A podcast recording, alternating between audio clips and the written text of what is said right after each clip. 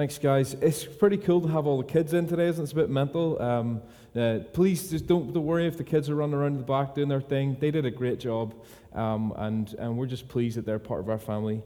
Um, if you're new to, to Village, throughout Advent, we're working our way through the book of Ruth. So if you want to go ahead and open your Bible to Ruth chapter 3, that's where we're going to be camped out today. Um, if you don't have a Bible, uh, we have some on the table at the back, just beside the coffee desk please take one and take it home and read it. Everything we do is based on the truth that the Bible gives us, and, and we believe that the, the, the words of the Bible are the words of life and are the very words of God. And so we just love you to take a Bible and have that and take it home with you.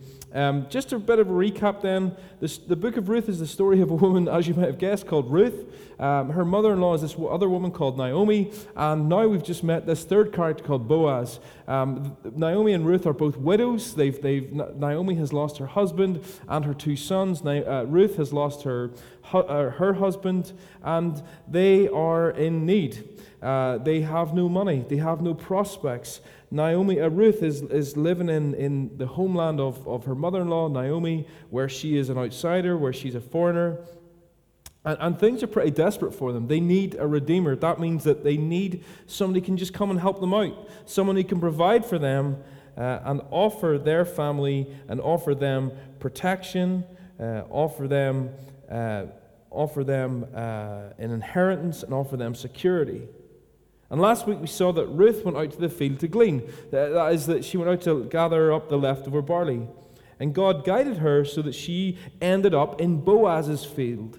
And we saw last week that Boaz is a good man. He, he's wealthy, he's generous, and, and most importantly, he loves the Lord. He has this incredible faith. And when he encounters Ruth, this foreigner, really someone who should be his enemy, he's extremely generous to her, and he gives her enough food to last for, for weeks, and he offers her protection as she continues to come back every day for the rest of the harvest and glean for leftovers. And when Ruth reports back to Naomi, her mother in law, we get a hint then at the end of chapter 2 that there's something more going on than just the kindness of a stranger. Naomi reveals that Boaz is their redeemer. He is the relative who is responsible for making sure that the family is okay. You see, according to the Old Testament law, God's law, a, dead man's relative, usually his brother, would marry the widow, providing for her and also uh, leading to children who would inherit the, the dead man's uh, property and inheritance. He would essentially provide for the family, he provided them a future and a, a legacy and inheritance. Now, this was an expensive thing for the Redeemer to do, and it didn't add anything to the Redeemer. This was a completely sacrificial thing to do, and so it shouldn't surprise us at all that, that, that at certain times uh, men would try to, to, to wrangle their way out of it. They wouldn't take up their, their, um, their redemptive duties, as we'll see in Ruth chapter 4. And this is where we're picking up our story this morning. Ruth and Naomi, they might, they just might have found their Redeemer in Boaz. And here's what we're going to see this morning. Uh, we're going to see, and this is our big idea, that when we trust that God is at work in us and we desire to live for His glory, we can step out boldly in faith. Let me say that again. If you're taking notes, write this down. When we trust that God is at work in us and desire to live for His glory, we can step out boldly in faith. So let's read Ruth chapter 3 together. Uh, just follow along if, if you have your Bible open. It begins in verse 1. Then Naomi, her mother in law, said to her, My daughters, should I not seek rest for you, that it may be well with you? Is not Boaz our relative with whose young women you were? See, he is winnowing barley tonight at the threshing floor. Wash therefore and anoint yourself, and put on your cloak, and go down to the threshing floor, but do not make yourself known to the man until he has finished eating and drinking. But when he lies down, observe the place where he lies. Then go and uncover his feet and lie down, and he will tell you what to do. And she replied, All that you say I will do. Now let's pause there. What's happening here is that Naomi has got a glimpse that, that Boaz may be their redeemer. He, he's someone who's supposed to take up this position, and so she's trying to rush along God's plan. She's not waiting for God's timing. She's, she's, stepping, she's stepping out Boldly, yes, but it seems like she may be trying to, to push things a little bit. And, in, and as a result, she's putting her daughter in law, Ruth, in a very vulnerable position indeed. And so we go on.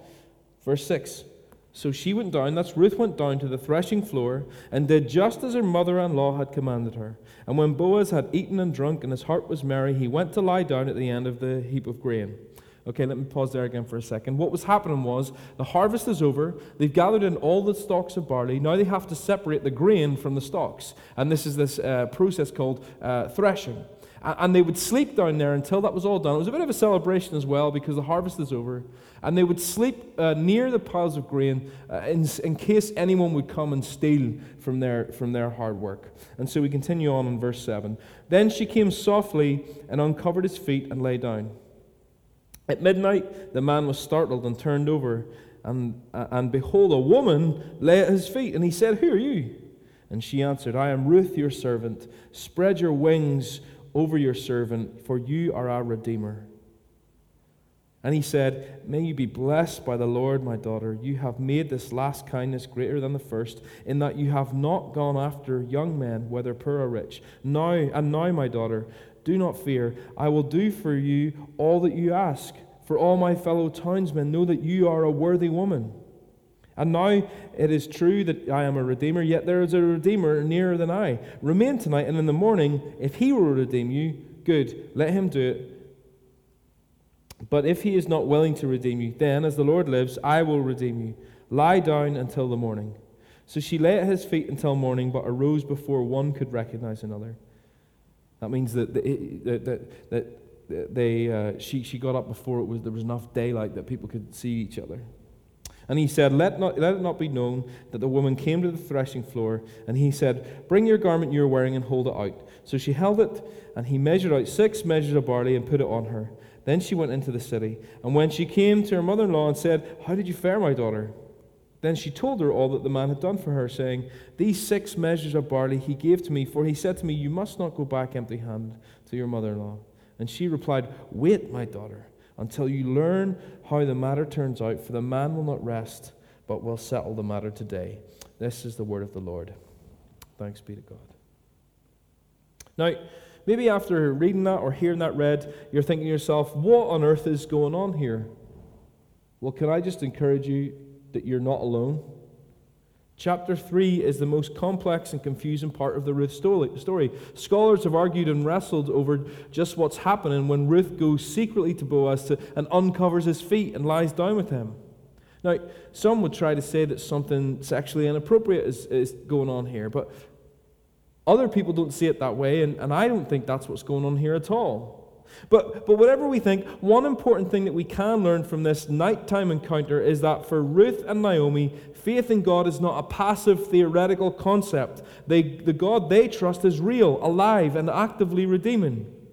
And so Naomi and Ruth are willing not just to think in faith, but to walk in faith. And the way Ruth goes to Boaz points to this kind of active faith. Now, it may look like a bold move on her part, but that's because when we trust what God is doing, we can step out in boldness.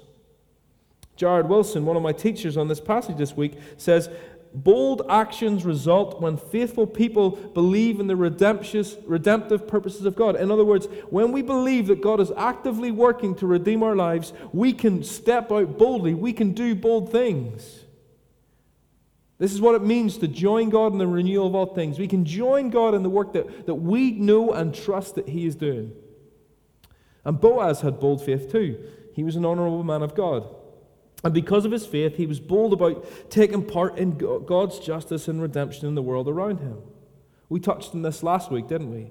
we but, but uh, uh, we see this in the way that he, he conducts his business. We see this in the way he, he cares for the poor. Uh, and this week we see this in the way he responds to Ruth, this young, vulnerable woman who comes to him in the middle of the night in the dark to ask for his covering. You see, it might look a bit dodgy, but, but Ruth and Boaz aren't looking for a fling. They're both looking to create a family history. They want a legacy and to do it honorably. And so Ruth appeals to Boaz's position as the redeemer of the family. But it looks as though Naomi doesn't know the family tree as well as she thought. Because there's another guy who's one place uh, ahead of Boaz in the line, right? There's one guy who's uh, closer to being the Redeemer than Boaz that Naomi obviously didn't know about. Or maybe she did, did know about and didn't want to wait. So he says to her, Boaz says to Ruth, Look, look stay tonight, and in the morning, if, if this guy will redeem you, then, then, then let's do that. Go with him. But if he is not willing, verse 13, to redeem you, then as the Lord lives, I will redeem you. Lie down until the morning. What's Boaz really saying here? Well, first, he's saying that his plan to redeem Ruth is as sure as there is a God in heaven. Will you redeem me? Ruth asks. And Boaz says, As God lives, I will. There's no doubt about it. As surely as God exists, so will Boaz's commitment and obedience and faith to him. And secondly, and more deeply and more importantly, I think, Boaz is saying that he is going to do to redeem Ruth because God lives. You see, Boaz is the kind of man who does things because God exists. So, does God exist? Well, hopefully you should answer yes to that if you're a Christian this morning. But but but if if you answer yes to that, then our lives have to be different. I should live my life as if God exists.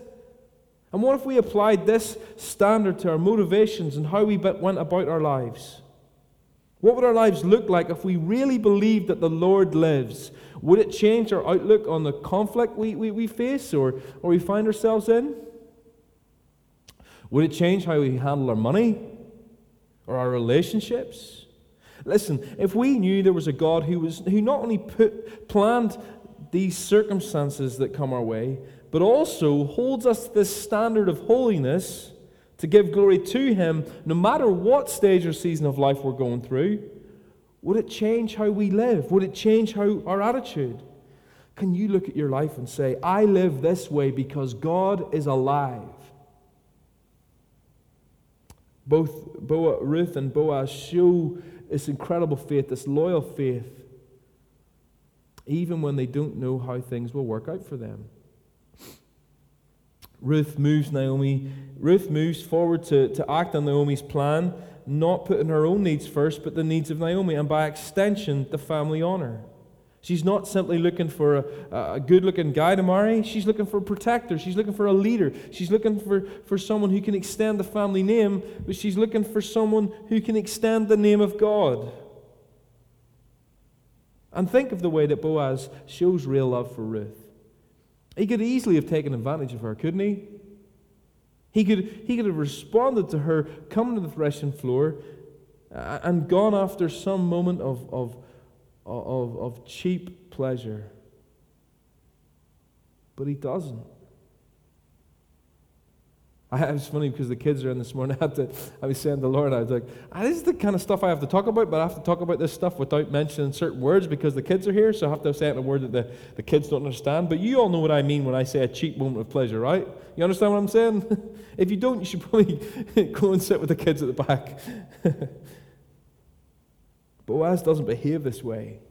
He trusts God. He shows Ruth the real love, the kind of love that, that looks to the good of the whole person, and the kind of romance that nurtures a whole life together, not a quick fling or affair. See, uh, Ruth and Boaz aren't married yet. Spoiler alert, they're going to get married next week. We're going to hear that next week. But, but even though they're not married yet, they're already building their life upon a reality deeper than just rom- romance and just feelings. They're building their future on the reality of God. What if we actually believed that the God who has appointed us for specific trials and tribulations and, and just difficult things in our lives? What if we believe that that God who appoints those things to us also loves us deeply with a love that can never be taken away from us? How would that impact our decisions making, right? I find the situation hopeless. I find myself, I, I don't know how I got here and I don't know how to get out of this, and I'm scared and I'm lonely and I'm tired. But I know that God not only put me here, but that He loves me deeply. It's interesting when Boaz says, as the Lord lives. In the Hebrew, he used the name of God. He says, As Yahweh lives. See, Boaz is committing to redeem Ruth, not because a God lives, but because his God lives, because this God lives, because Yahweh lives, because our God lives. This means that he's going to redeem her in the Lord's way and for the Lord's purposes. According to the Lord's glory, he's going to make that name great. He lives to make the name of God great. And that's why he's going to be faithful in his commitment to Ruth. See, Ruth's redemption is not only, uh, is not only or, uh, for her glory, or it's, it's not for to redeem Naomi or, or Elimelech or, or Boaz. It's for God's glory, first and foremost. And there's no way that there's no way that, that Ruth and Boaz could have known this at the time. I, I don't think. Maybe they did. I, no, I don't think there's any way they could have known at the time. This faith, this commitment faith, this hesed, this steadfast love that they show for one another would result in marriage and then a child and then another child and then another child and then many other children until the birth of Jesus Christ himself. Jesus, the King who, who died and rose again to accomplish God's most glorious work of all because of the faith and boldness of Ruth, first in coming to Bethlehem and now in Boaz too, we sing joy to the world. The Lord has come. And my point is this there's no way that we can always ever know the ins and outs of the effects of our faithfulness to God. But, but, but, the, but when we're faithful to God, the effects are far greater than we could ever imagine. Let me just tell you that.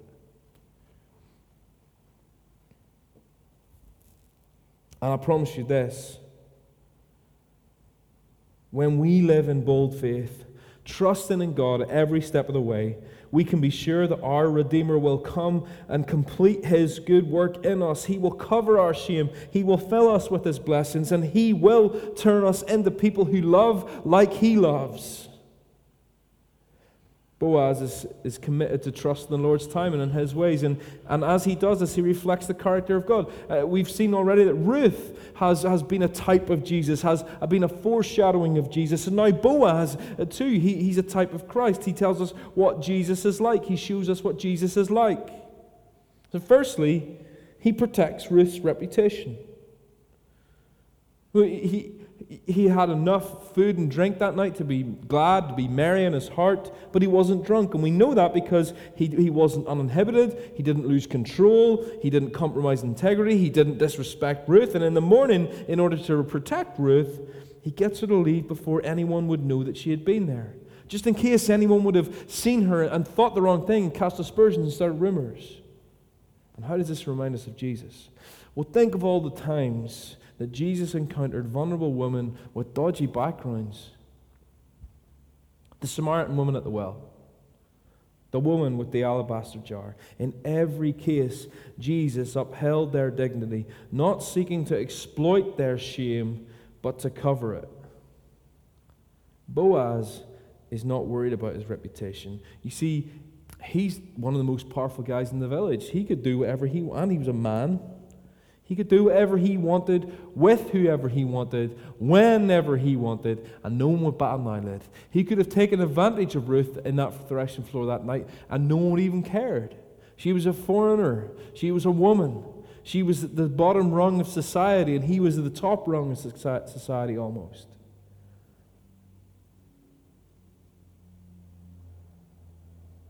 But Boaz fears God. He's a man who does things because God lives. And this means that he makes sure that Ruth suffers no shame. Just as Christ takes away our shame and covers us by his sacrifice, so that the pure image of God in us becomes our reputation. Imagine that for a second. All your background, all your sin, all the things you hate about yourself, Jesus covers them up. And so that the image of God in us becomes a thing that we're known for. Imagine that. Wow. Secondly, then, we see that, that while Boaz intends to send Ruth home without being noticed, he doesn't want to send her home empty handed. And he says, Well, listen, bring your garment that you're wearing and hold it out. Maybe he held her, you know, held her shawl out like this or something. And, and he puts six measures of barley and then she, she takes it back home. But Boaz didn't owe Ruth that, right? He didn't owe her anything. He's already treated her far more kindly than he was in, obliged to by the law. He's already com- commanded his workers to look after her, and now he continues to, to pour out from his riches, from his abundance, into her needy state. And what we see that Boaz is exceedingly generous and takes every opportunity to provide. And isn't Jesus like this? When he feeds the 5,000, there are still 12 baskets left over. When he feeds the 4,000, there are seven baskets left over. When he fills your cup, it runs over. When he gives you affection, he lavishes it. When he pours out his grace, it's grace upon grace, John chapter 1 tells us. There's always enough of Jesus to be had, and yet always more of him still to have. This is what Jared Wilson says. There's always enough of Jesus to be had, and yet always more of him still to have. Joel 2:26 says, "You shall eat in plenty and be satisfied, and praise the name of your, the Lord your God, who has dealt wondrously with you, and my people will, shall never again be put to shame." And I think Jesus, who gives living water that eternally uh, satisfies our thirst, who is himself the bread of life that eternally satisfies our hunger. See, when you come to Jesus with the empty hand of faith, he will not send you away without a gift. Ephesians 1, verses 6 to 8 say this to the praise of his glorious grace with which he has blessed us in the beloved. Okay, firstly, eh, eh, in his grace he has blessed us in the beloved. That's Jesus. He has blessed us in Christ. Verse 7. In him we have redemption through his blood. Okay, we have redemption. He's bought us out of slavery. He, he's rescued us from our needy estate. He's providing for us an inheritance. All those connotations in the Old Testament redemption are why this is used of Jesus. In him we have redemption through his blood, the forgiveness of our trespasses, according to the riches of his grace, which he lavished upon us. God doesn't just share his grace, he doesn't just show us love now and again. In Jesus, God lavishes, lavishes us with his love. He gives to us according to his riches. And so, just like Ruth, we come to the feet of our true and better Boaz. We come to the feet of Jesus uh, in humility and vulnerability with empty hands, and we ask him to cover our shame with his wings, with the wings of his salvation. And the Christ of glory doesn't simply cover us, he crowns us. He puts us in the place of honor. Thirdly, third picture of Jesus. We're nearly done. Boaz finishes the job. They have, Naomi has this confidence in Boaz, doesn't she? Last verse, the man will not rest but will settle the matter today. He's a man of his word, he's someone that follows through. He, uh, he's going to do whatever it takes to make sure Ruth and Naomi are secure and provided for so they can finally, and perhaps for the excuse me, for the first time in their lives, find rest, shalom, peace, wholeness. And isn't this like Jesus? Jesus completes his work, Jesus follows through. I love this, you know, um, in Luke chapter 2, uh, Mary and Joseph lose Jesus, right? Firstly, that's a bit of a nightmare. Wow, we've just lost the Son of God. and secondly, I think being the parent of Jesus would be pretty hard, right? Uh, because he's Jesus and he's God and you're his parent. Anyway, uh, they lose him and they go down to the temple and they find him there and he's schooling a bunch of people. Uh, and here's what he says. He said, he says to them, Did you not know that I must be about my father's business? Even as a child, he's like, I've got one purpose to be here, guys. Come on. I'll tidy my room later. Right now, I'm about my father's business. And John, in John chapter 6, Jesus says, This is the will of him who sent me, that I should lose, I should lose nothing of all that he has given me, but raise it up on the last day. You know what that means? That means that nothing and nobody slips through the cracks. Jesus misses nothing. He forgets nobody. He's able to save to the uttermost, to those who draw near to God through him, since he always lives to make an intercession for us. Hebrews 7. You know what that means? That means that Jesus is still at work. Jesus will not rest until his work in you is complete. Jesus' birth and life and death and resurrection and ascension and glorification had one purpose and one purpose only to glorify God the Father by raising his children from death to life. Amen. Jesus completes his work.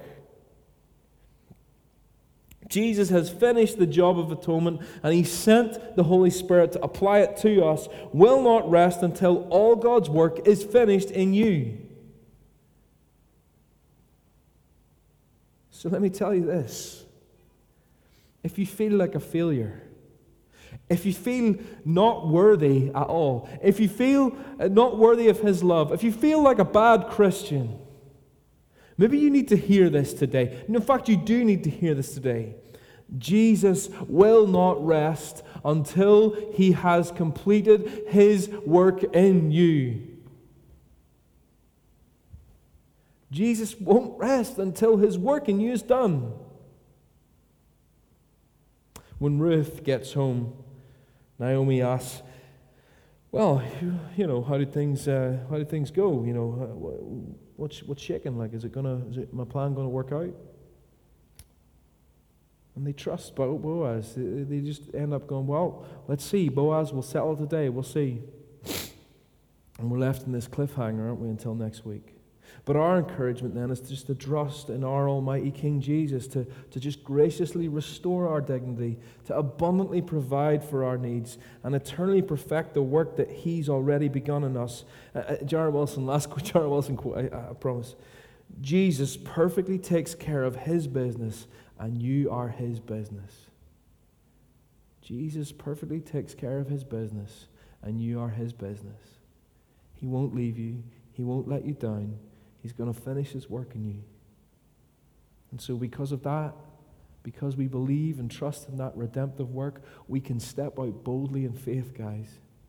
We can join in the renewal of all things because we know that God is uh, about his redeeming work in the world. We can step out boldly in faith in our own lives because we know, don't we? We know, we know that Jesus is redeeming our lives, that, that he will not stop until his work in us is done. And so we can boldly step out in faith. This idea of redemption is what Advent is all about. The coming of our Redeemer, that tiny baby lying in a manger, was the King of Kings and Lord of Lords. And he came to redeem you. He came to buy you out of slavery. He came to, to purchase you as his bride. He came to provide for you an inheritance. He came to put an end to your suffering. He came so that you could have life. He came to be your joy. Let's pray.